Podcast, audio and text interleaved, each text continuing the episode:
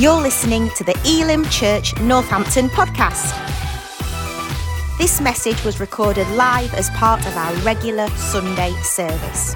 We know that this is a great investment into your life, so tune in and give it a listen. For more information, visit elimnorthampton.com.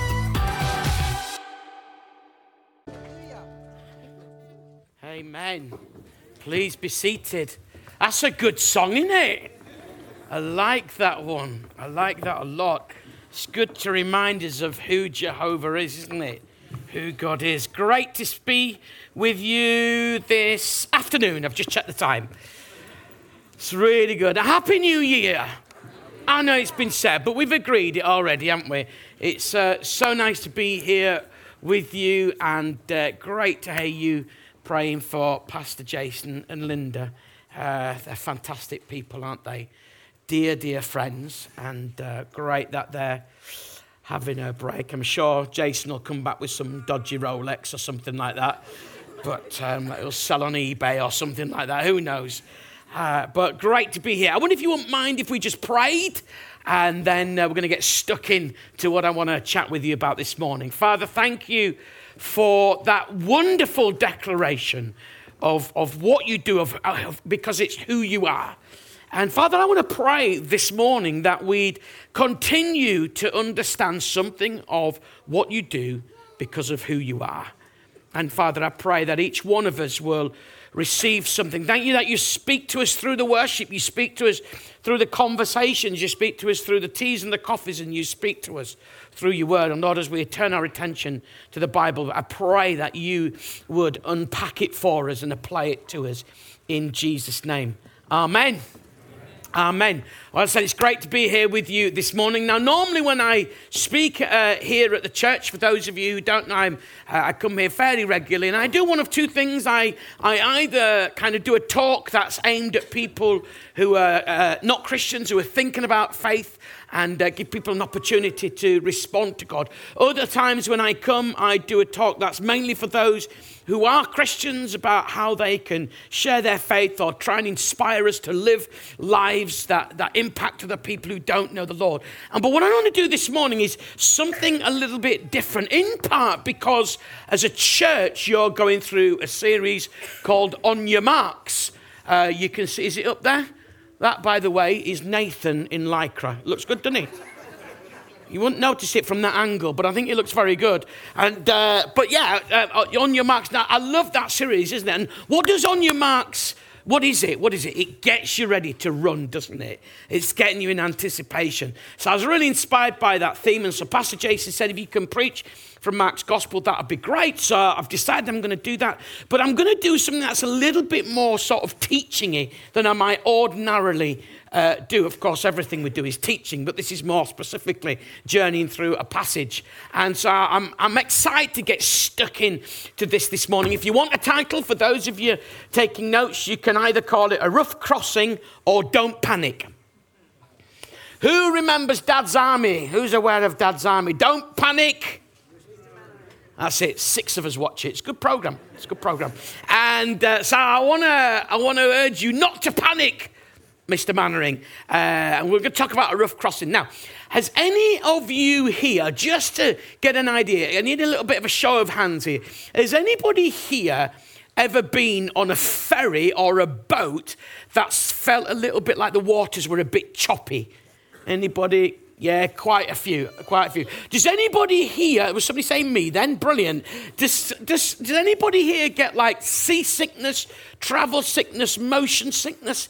Anything like that? Okay, quite a few of you. So you'll probably understand a little bit of what I'm going to chat to you about in these next few moments. Uh, my wife, Emma, get, in fact, all three of my girls get uh, car sickness um, when we're going on journeys. I don't. Uh, although I am the one driving, so I don't know what that really says, quite frankly. But they'll often have to take uh, travel sickness tablets, and particularly my wife, Emma, she can feel like affected by it for days. Don't know if anybody else has been like that. And when one particular time we went across to Northern Ireland, um, and uh, Northern Ireland, you catch a ferry from Liverpool and it arrives in Belfast. And it's about, I think it's about seven or eight hours or something like that. And you go through uh, some rather choppy waters, quite frankly. It's not, it's not always, well, in fact, often it's a rough crossing. A rough crossing. And this particular time, it was really rough. I mean, I am not exaggerating when I tell you that the waves were lapping up onto the top of the ferry. We had to stay inside the actual ferry. I'm not making that up. And I have to say, even I, like I am cool, calm, and collected. Well, maybe not so cool, but I am calm and collected. Like nothing really bothers me, nothing really phases me. And I don't know whether it's because I've got faith in God or whether I'm oblivious to the extent of the danger. But either way, I tend not to get phased very often. I'm pretty just yeah, I'm just pretty chill out to be honest with you. I'm like the eternal, eternal optimist. Uh, but I have to say, on this particular day, I was feeling uncool, uncalm, and very uncollected. And I was starting to feel a little bit like, whoa. And uh, a few years previous to that, we'd been, we thought when we, we went on holiday, we thought this was really a really good idea going out off the coast of Florida in a glass bottom boat. You hear me? I, mean, I think you're going where I'm going at, yeah. Like, it seemed like a really good idea. Because, like, you get to see all the little fishes, don't you?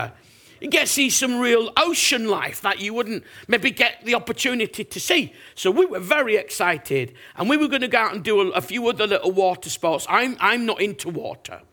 I mean, I've showered, don't worry.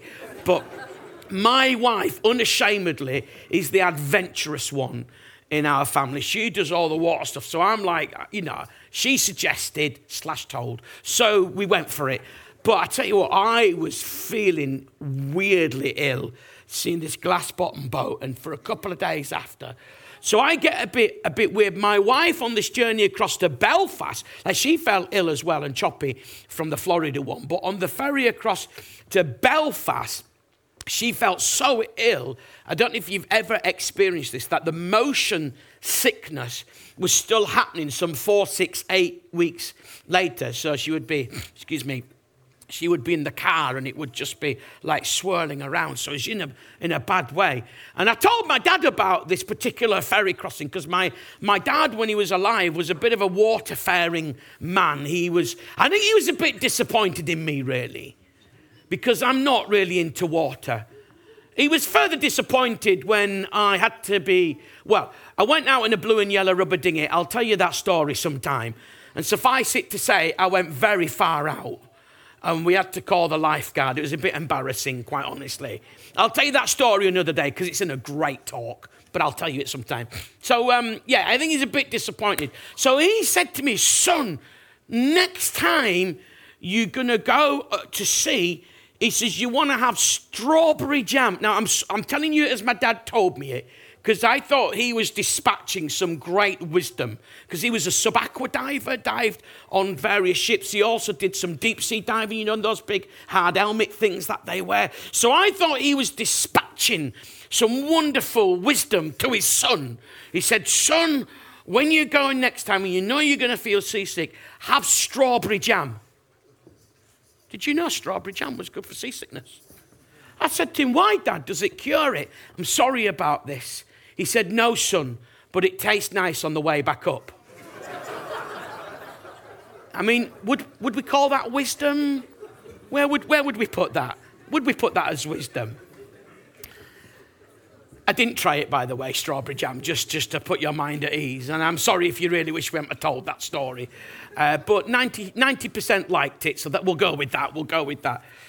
But it can be really frightening, can't it, when you find yourself in those kinds of situations? You genuinely do think, like, is, are we going to capsize?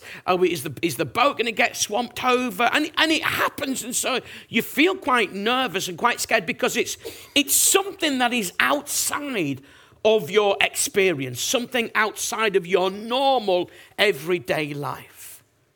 How many of you know that whether it's a ferry or just normal life, things happen? stuff happens. And uh, sometimes you might handle it in a cool, calm, and collected way. Sometimes you might cry. It might freak you out. You might be frightened. You might be scared. You might handle certain things well, and then on another occasion, not handle things so well. And if you notice, like, what can be your storm is somebody else's puddle. And what can be your puddle can be somebody else's storm. Like, I meet lots and lots of people, as you know, I travel around. And sometimes people tell me things that they're going through, and I'm thinking, why are you stressing out about that? And then I'm sure when they listen to when I tell them some of the things I'm stressing out about, they're thinking, why are you stressing out about that? Life delivers storms, unexpected, expected, frightening storms. And how do you deal with those? How do you handle those? How do you walk this crazy world when those storms are around? Well, come with me, if you will, because I want to take you to the best place to go for all matters of life and faith, including dealing with storms. So, those of you who are familiar with the Bible, you'll understand what I mean if I say turn to Mark chapter 4, verses 35 to 41. And I'd like to read to you these words. It was a storm of all storms. Come with me. That day, when evening came, he said to his disciples, Let us go over to the other side. Leaving the crowd behind, they took him along. This was Jesus, just as he was in the boat. There were also other boats with him. A furious squall came up, and the waves broke over the boat so that it was nearly swamped. Jesus was in the stern, sleeping on a cushion. The disciples woke him and said to him, Teacher, don't you care if we drown? He got up, rebuked the wind, and said to the waves, Quiet, be still. Then the wind died down, and it was completely calm. He said to his disciples, Why are you so afraid? Do you still have no faith? They were terrified and asked each other, Who is this? Even the wind and the waves obey him. Familiar passage, that isn't it? Um, I remember a few years ago now, I, uh, I was involved with uh, running a, a, festival, a camp, and we were, we were in a place called Bridlington, which is in the northeast of England. And um, we were right on, uh, right on the shoreline. The beach was there. And at its best, it was beautiful. It was one of those things, you know, like when you're at a beach and sometimes like it just feels really flat and the sea feels flat and you like you look out and it's just incredible. Well, a number of us were sort of on the edge of the field and we were on the coast in a little village called Fraisthorpe, which is about a mile south of Bridlington. Uh, probably most of you have heard of Bridlington, but you probably haven't heard of Fraisthorpe. And what happens is Fraisthorpe's here and then Bridlington, it kind of, kind of goes out like that. And uh, we, we could see where, where it goes out like that to, to the headland over there. A few of us were just, what was, what's, what's that? And we looked over and we, we kind of saw what I've never seen one before or since, um, but what looked like a tornado. You know, where you just see the little spiral of, um, of what air, whatever it is. And tell my meteorological knowledge is somewhat lacking. But we, there was a twirly bit. That's the technical phrase. Twirly bit out there. And it was really strange because it like it, it felt dark, but there wasn't any rain. And, and then within a very, very short space of time, I could feel the change in the weather. Have you ever been there when you're thinking it's going to rain? It's going to rain. It's going to blow. And it becomes really dark and like you have a mild panic, don't you? Because you come out without your brolly. Okay. And um, I could, and it then start, it then started to travel. And my first thought was the marquees because we had about a thousand seater marquee plus a load of other smaller marquees. And with almost without any break or shift in time, it arrived. And, and it's re- it was a really weird moment because I could feel it arriving before it arrived. Does that make sense? It was building and it was building. And then it literally ripped through the festival. We nearly had to cancel it. We had some of the smaller marquees going down. We had loads of us holding on to this thousand seater marquee, and it was the old sort with guy ropes for grim death. Like holding on to it, like just trying to stop it going. And it ripped through, and within a very short space of time, it was, it was gone. It was done. And we were kind of left with it. That was, it was weird. It all came out of nowhere, happened so quick, left a trail of devastation, and then there's the aftermath where the storms moved on, but it, becomes apparent the damage that has been done. Have you ever been through one of those in your life? You might not have been in a physical storm, but how many of you know that storms can sometimes come out of nowhere? Sometimes you can see them coming, can't you? but sometimes the pace at which it happens, the pace at which it's over, and then you're left. Anybody feel like that now?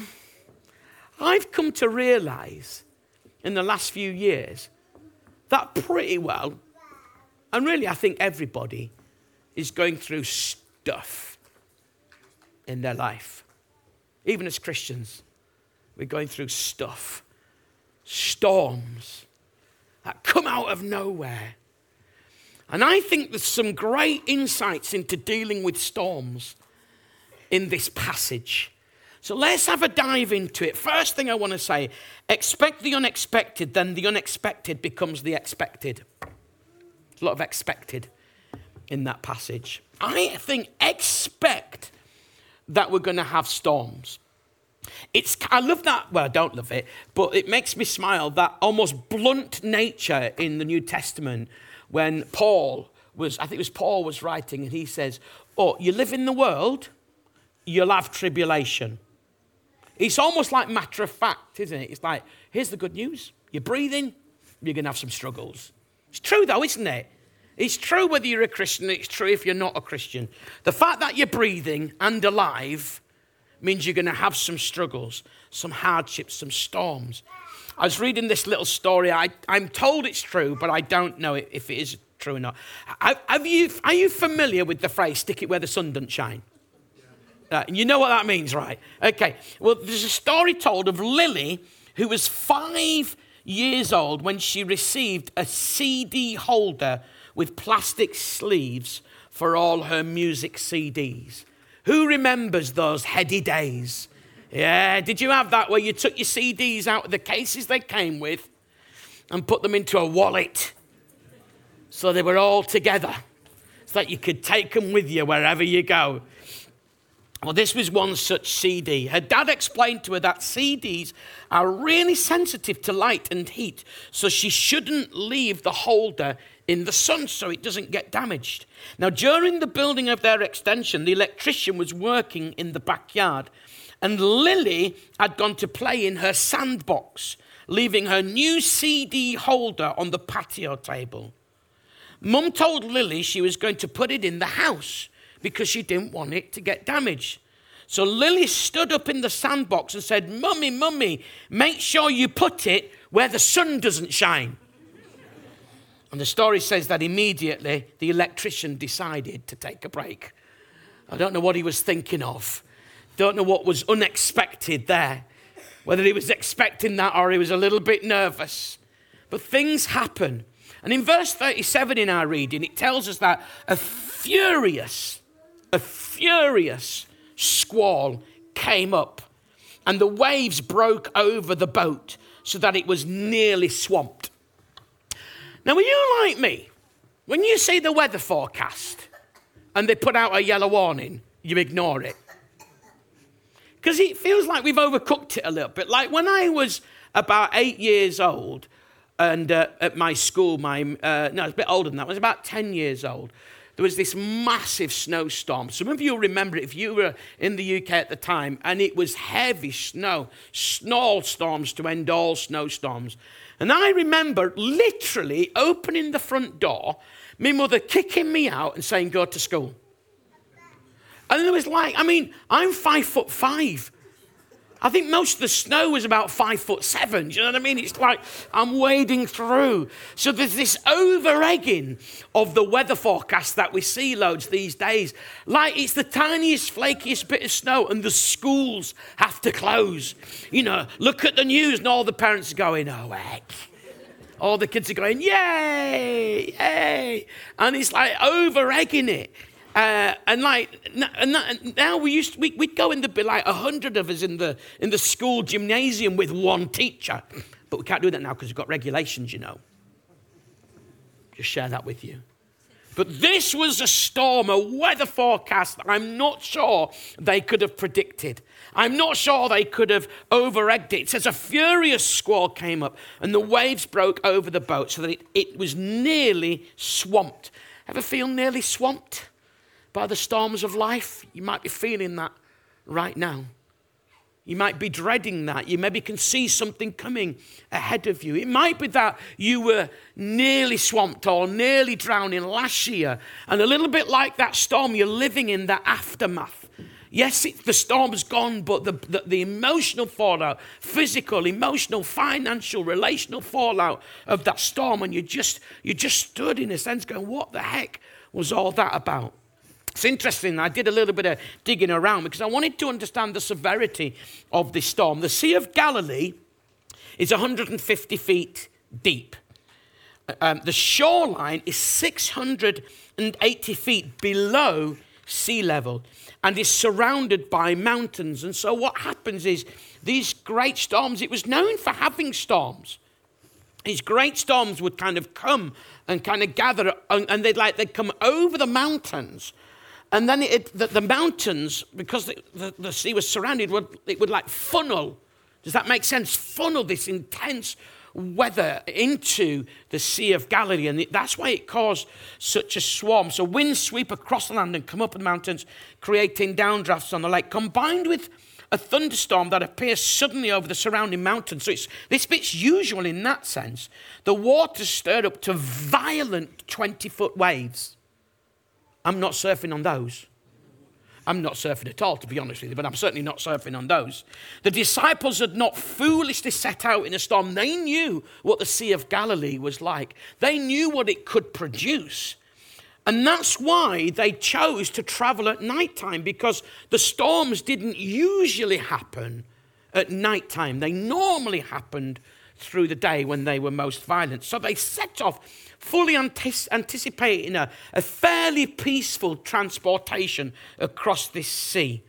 And in, even though several of it gives you an idea, even though several of these men were expert fishermen and knew how to handle a boat, they had been caught up without warning in this furious squall, and their peril was real as they battled huge waves that nearly swamped them. So, come back to verse 37 now. You begin to get an idea of the, these were bonkers waves. This was an incredible storm that they weren't expecting in terms of the time and that they weren't expecting in terms of the severity.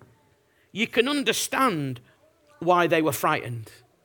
The boat was nearly swamped. I don't know if you've ever seen any of those uh, programs on TV where they show you these boats bouncing around on these incredible storms. You're thinking, how are they going to survive this?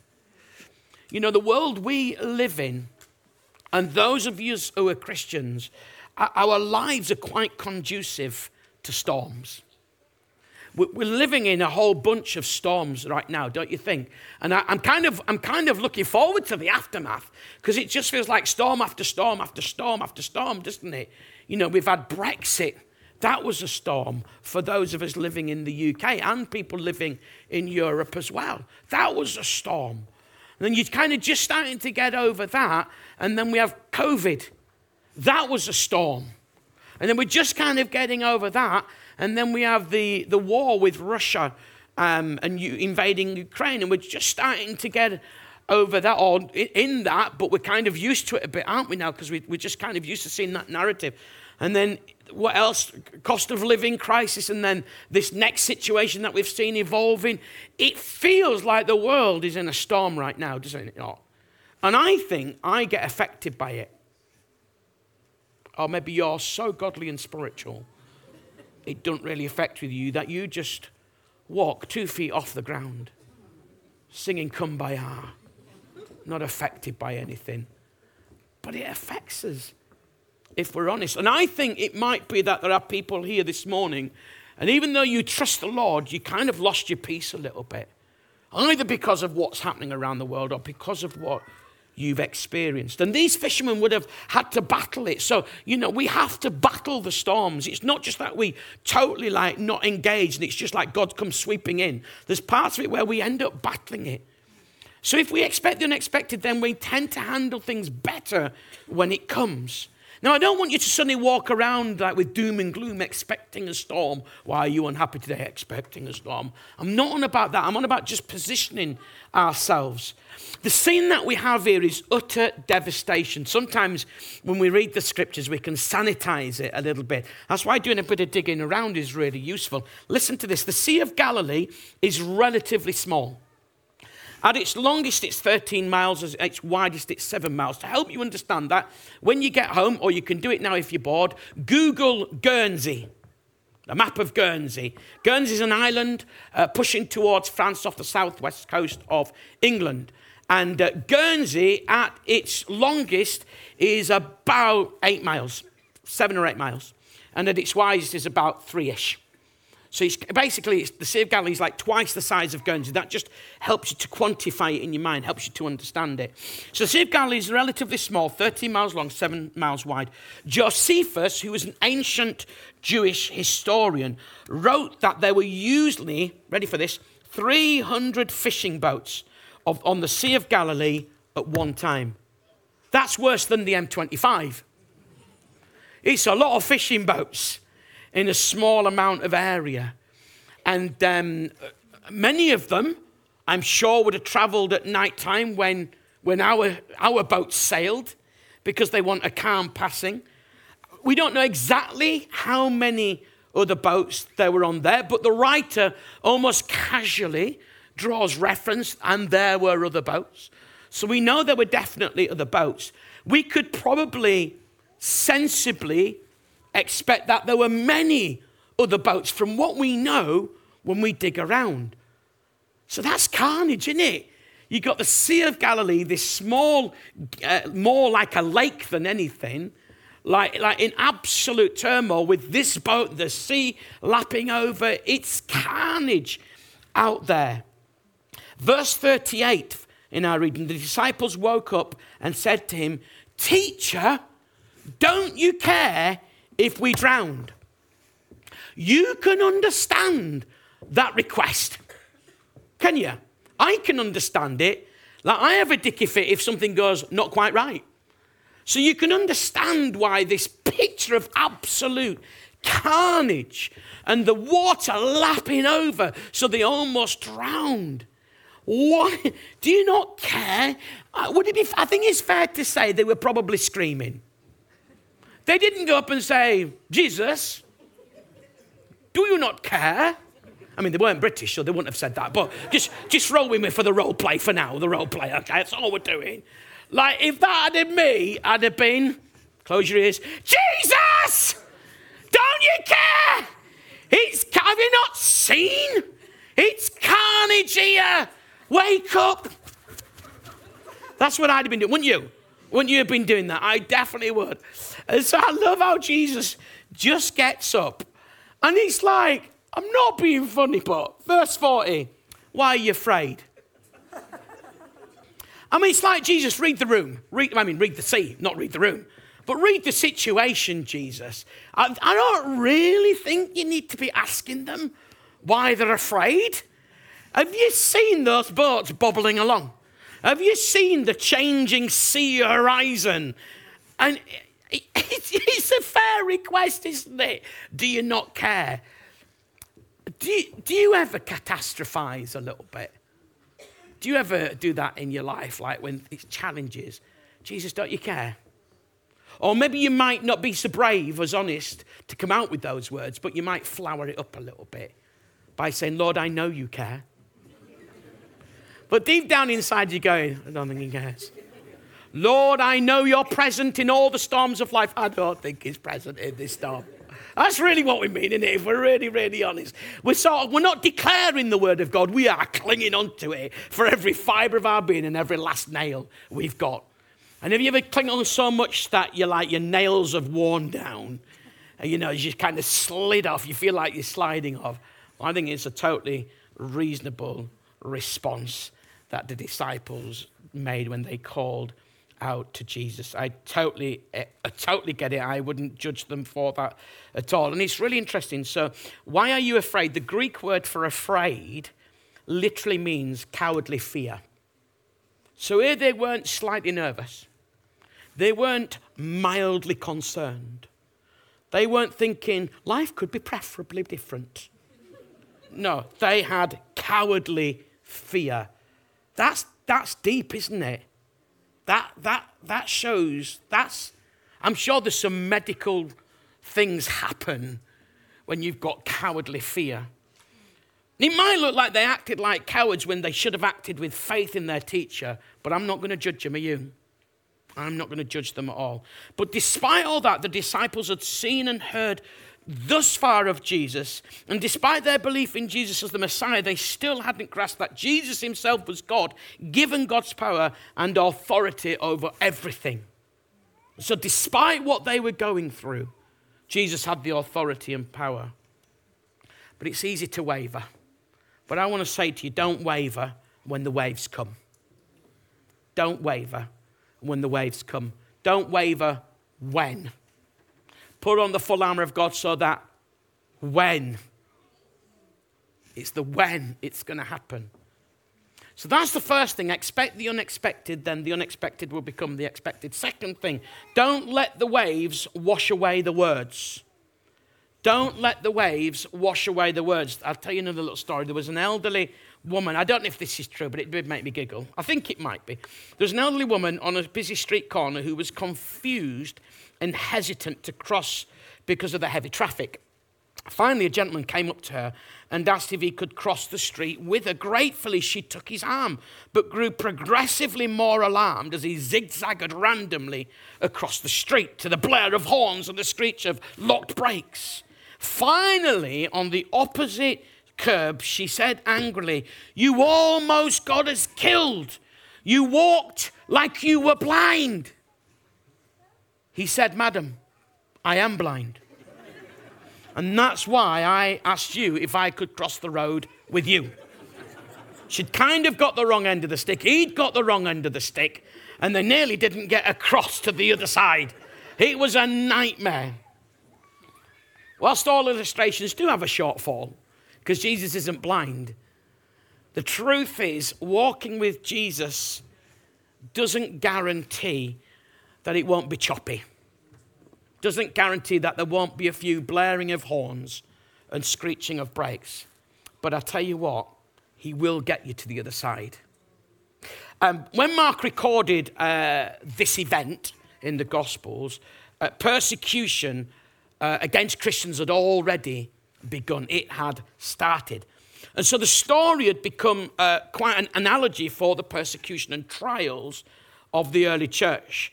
The disciples were surrounded by a sea that threatened to sink them, and so the church was surrounded by enemies all around who threatened to destroy the Christian faith. First, uh, through trying to undermine, and then, secondly, uh, uh through absolute persecution as Christianity spread throughout the Roman Empire. So you can see this became quite a, a story to cling on to, can't you? About Jesus being in the storm with them. But note something about Jesus. So, yes, first of all, he calmed the storm. I like that. And he challenged them a little bit. But notice this verse 38 says, Jesus was in the stern, sleeping on a cushion. So, Jesus calmed the storm from within the storm. He didn't come floating across the water saying, I'm on my way to save the day. Hang fire. No, he was in there. The storm was there, Jesus was in the boat, but he was in the stern. Now, the stern, for those of you who don't know, is where the steersperson would sit. And he shows some real detail here, which is why we can fairly safely ascertain the person reporting this had an eyewitness account because he talks about the fact that Jesus was, was sleeping on a cushion. Okay, so that's quite detailed, isn't it? So, so Jesus was in the storm. The person recording this was in the storm. And I love that, that Jesus was sleeping in the bit where the person who was supposed to be steering the boat was supposed to be. Now, I don't know about you, but I'd be vexed. I'd be ragging him off there. We're trying to steer this thing. I don't know if that's how you steer a boat, by the way. Just give it, but we'll go with it just for today. So Jesus, and, and he was asleep on a cushion. I mean, I'm not being funny, but if that was me, I'm going, I'm glad you're comfortable. I would have been kicking off. I really, really would. But here's a lovely thought it's better to have an apparently inactive Jesus in the driving seat than me being active and in the driving seat. Don't let God's stillness cause you illness. Don't let the fact that you haven't seen God doing something to sort a situation to, to cause you to get stressed because you think He's not there. Just because He's still doesn't mean He's not doing anything. Just because He's still, it doesn't mean that He hasn't got all authority and power. Lack of activity does not mean lack of authority. Jesus is full of authority when He appears to be doing anything. Whether he appears to be calm in your storm or not, Jesus is still full of authority. And a, ch- a chilling out, sleeping Jesus is more powerful than anything we can do when we're awake. Sometimes we need to remember that because I lose track of that. Remember when I, my daughter was younger, my, I won't say which one because I'll get told off for telling you the exact one. But when my daughter was younger and we were doing prayers in the night time, she'd say, Jesus and God are here with me, Daddy. And I'd say, Yes, of course they are. Inside you're proud, aren't you? I think that's my girl.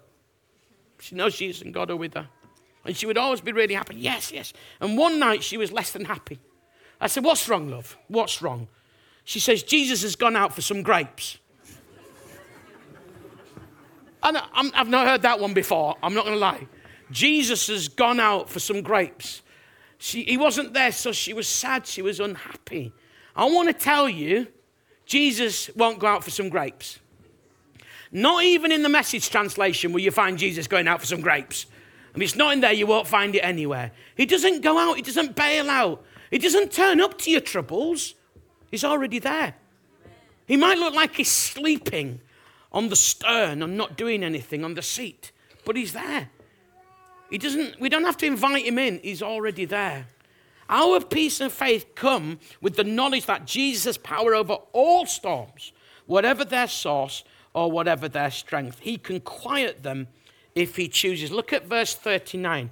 It says, He got up, rebuked the wind, and said to the waves, Quiet,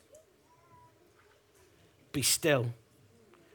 Anybody ever wish you had that authority with your children? It'd be great, wouldn't it? It says, Then the wind died down and it was completely calm. It wasn't calm. That's interesting. Wonder why the word completely is there. I'm not going to give you an answer. I haven't got a clue. You can have a little look at that yourself. But I always think when you've got these extra words in, because it would have been for me sufficient to say um, the waves were calm. I could cope with that. That'd still feel quite good, wouldn't it? After the storm, calm's nice, isn't it? In fact, after the storm, mildly choppy's good. But completely calm. The Greek word that is used for quiet, be still, literally means be calm and stay calm. Isn't that lovely? That Jesus isn't just able to calm the waves, he's able to keep them calm. And I think Jesus does that sometimes. He's just like, okay, this has been a stressy, this has been a big one. I'm just going to keep it calm for a while. And sometimes you'll find in your life as believers, you can have calm times, still times, prolonged period of time. And that's Jesus just stilling it. And other times, it'll be choppy again. But understand this Jesus is still there. Starting to begin to draw to an end in my talk in the next uh, five minutes or so. But understand this for them, the fear of that which was outside of the boat was greater than the faith in who was inside the boat. I want to make sure that my faith in the, in the person who is in the boat is greater than my fear of that which is outside of the boat. Psalm 89, verses 8 to 9 says, O Lord God Almighty, who is like you? You rule over the surging sea. When its waves mount up, you still them. Verse 41 tells us they were terrified and asked each other, Who is this that even the wind and the waves obey him? The word terrified there conveys like an awe and reverence that they felt in the presence of this divine power. And the surprise of the storm is now the surprise of the norm. Do you ever plead with God to do things and say, God, I believe you can do this. You might even allow your faith to say, I believe you're going to do this. You might even feel that ramped up in your faith. And then when he does do it, you go, didn't expect that. A little bit shocked that that's got sorted. And I think sometimes when we go through storms, expected or unexpected, sudden or brewing over a period of time, that we're pleading with God to do stuff, we're asking Him to quieten the waves, and then when He does, it can leave us in a state of, well, I'm not quite sure where I am with this. And sometimes you need people to walk with you in that moment as much as you need people to walk with you in the storm itself. Mark chapter 4, verses 35 to Mark chapter 5, verse 43 shows us when we read that that Jesus' power is over the natural elements, the spiritual realm, and the human body. One commentator draws comparison to the fact that the same words that Jesus used to calm this storm were the same words that Jesus used to calm the demonic that you see earlier in Mark's gospel. It's the same be still be calm. And I don't know whether this squall was demonic activity or whether it wasn't. You can decide that for yourself. But what I do know, whether it's the wiles of the enemy bringing the storm or whether it's the storms of life bringing the storm, I do know that though Jesus may look to be sleeping and inactive, he's still got authority over all of that. And all as it takes is one word or a couple of words for him to say, Be still, be calm Sometimes, when I'm praying about storms and difficulties and challenges that I am or have experienced, sometimes, if I'm really honest, I'm praying in the hope, in the hope that God's going to sort it. I don't know whether He's going to do, but I do know this one thing, folks, that all as it takes is for Jesus to stand up and say, Be calm, be still. It's all it takes for Him to, to deal with the storms. So make sure that you don't let the waves of your storm wash away the words that the scriptures talk about and that are spoken over your life. Verse 35 Let us go over to the other side, Jesus did. Right, the first bit of our reading. Jesus, it was under no illusion. Jesus wasn't in the boat going, Oh, I wished I'd have promised them I get him over to the other side because this is an absolute mare of a situation. No, it didn't change it. Why? Because it was Jesus' intention to go to the other side. He was in the boat with them, therefore, they were going to the other side. It might not feel like it, it might not seem it, but they were going to the other side. From Jesus' perspective, he was never in doubt.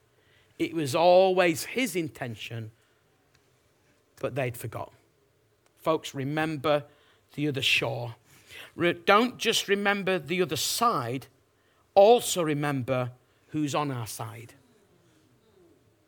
And whatever he speaks is going to happen, is going to be true. Should we pray? I'd like to invite the worship team up. We're going to sing a song in a few moments' time that um, really uh, resonates with this God's been speaking to us through the service in various worship songs about what we've been talking about. I was so encouraged when, uh, when we navigated our way through the service and various songs that we've already sung. In the first service, we, we sang this as a response. Also, we sang it in the first service before I preached, and I was so taken by it. So, uh, worship group have very kindly just readjusted things. So we're gonna we're gonna sing this song as a response. Um, you'll be familiar with the song. It, it, basically talks about storms and winds and rains and uh, lashing, and introduces the concept of a solid ground.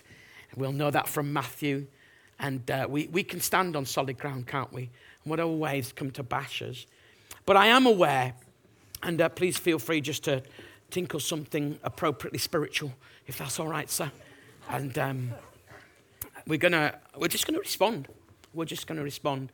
Um, I, uh, I was, um, I was really convinced that this was the right thing to speak on this morning, and and this is not a word of knowledge because we're all going through storms. We we ascertain that right at the beginning, big ones, small ones. We've, or, or we've been through one, or we can see one brewing. So I'm not going to say, oh, there are people here today and you're going through storms as if it's some kind of, you know, prophetic insight. Um, because actually it's not a word of knowledge, it's common knowledge. But what I do want to say to you is even if Jesus, some of you here this morning, and you might be thinking that Jesus is asleep. In fact, you might be thinking, it's so jolly quiet, I don't even know if he's in the boat anymore. It feels like that sometimes, right? And I just, I just want to pray over you. I want to pray that Jesus says over you, Peace, be still. I want to pray that He reminds you that an, an apparently inactive God uh, doesn't mean that He's not active, just means we don't see what He's doing. And I want to pray, I do want to pray for the storms to, to calm down. I want Jesus to say over your life this morning, Peace be still, and I want the storms to calm down but they were still in the storm, and we still have to go through storms. So I want to pray that when you're going through storms, if you're going through a storm right now, yes, we're believing Jesus is going to speak those words. But I want to pray for you this morning that you will know that Jesus is in the boat. He's in the boat. And I think there's something quite significant and profound about him sleeping in the place where the person was meant to steer it. That's faith, isn't it? that's trust. And so I want to pray for you.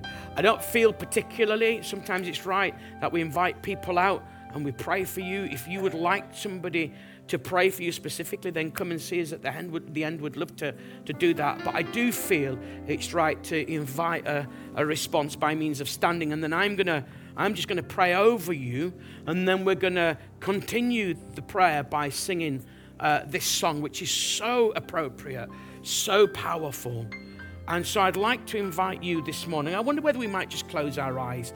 I often think it's, it's just nice, isn't it? It just makes it a bit more, a bit more personal, a little bit more between you and God. And I'll, I'll open my eyes in a few moments just, just so I'm aware that there are people standing so I can just make sure I'm praying correctly. But I promise you, I'm not going to come down and pray for you. I'm not then going to call you out. I'm just going to literally invite you to stand and then I'll pray from where I am and then we'll invite everybody else to stand and we'll sing this song together as a prayer so that we can start this year on your marks, get set, go. We can be ready for whatever comes to us and comes at us, whatever storms come at us this year. And uh, the church is going into a, a new spiritual place and a new physical place. And whenever you're pushing forward in Jesus, there's always going to be storms. There'll be some storms involved in the moving of the property and all that kind of stuff as well. So I just feel like this church and the people in it are a key place. So we just want to we just want to pray. So if that's you, just where you are, stand up. If you've been through a storm, in a storm, fearful of a storm or whatever, then just just where you are, just stand up. A few people have already stood. I'm just going to wait for a few moments more. You just stand where you are. It's not about the numbers. If there's one person standing, that's fine for me, but just want to make sure I give some space uh, for those of you who are who are in that storm or, or, or worried about a storm or just after a storm and there's all that emotional fallout. Just wait for a few seconds more. Is there anyone else you just want me to include you in my final prayer? That's lovely. God bless you. I'm going to pray and then we're going to go straight into singing our, our final song today. So, God, we, we bring these people to you. And Lord, I bring myself to you because I've been through some storms.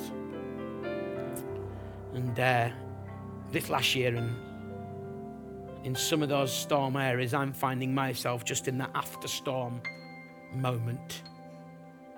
Father, I want to pray for us wherever we're at, whether we're in the after storm moment, whether we're right in the storm, or whether we can just see a storm brewing. Lord, I pray that we will know that you're with us. And though there may be times where it might look like you're asleep, and times it might look like this storm is like nothing I have ever, ever seen before, help us to know you're in the boat with us. And Father, I do pray that you would speak over our wind and over our waves. Peace, be still. I do ask that you'll do that, Lord, because all as it takes is those powerful, powerful words from you. And whatever the source of the storm, we won't concern ourselves with. What we'll concern ourselves with is Jesus, you saying, Be still, be calm, and remain calm. So I do pray that. But Lord, I also do pray that we'll learn to trust you when you're quiet. We'll learn to trust you when you appear inactive. Because even in an apparently inactive Jesus, there's authority and there's power. So I just lift myself and my friends to you today in the name of the Father and of the Son and of the Holy Spirit.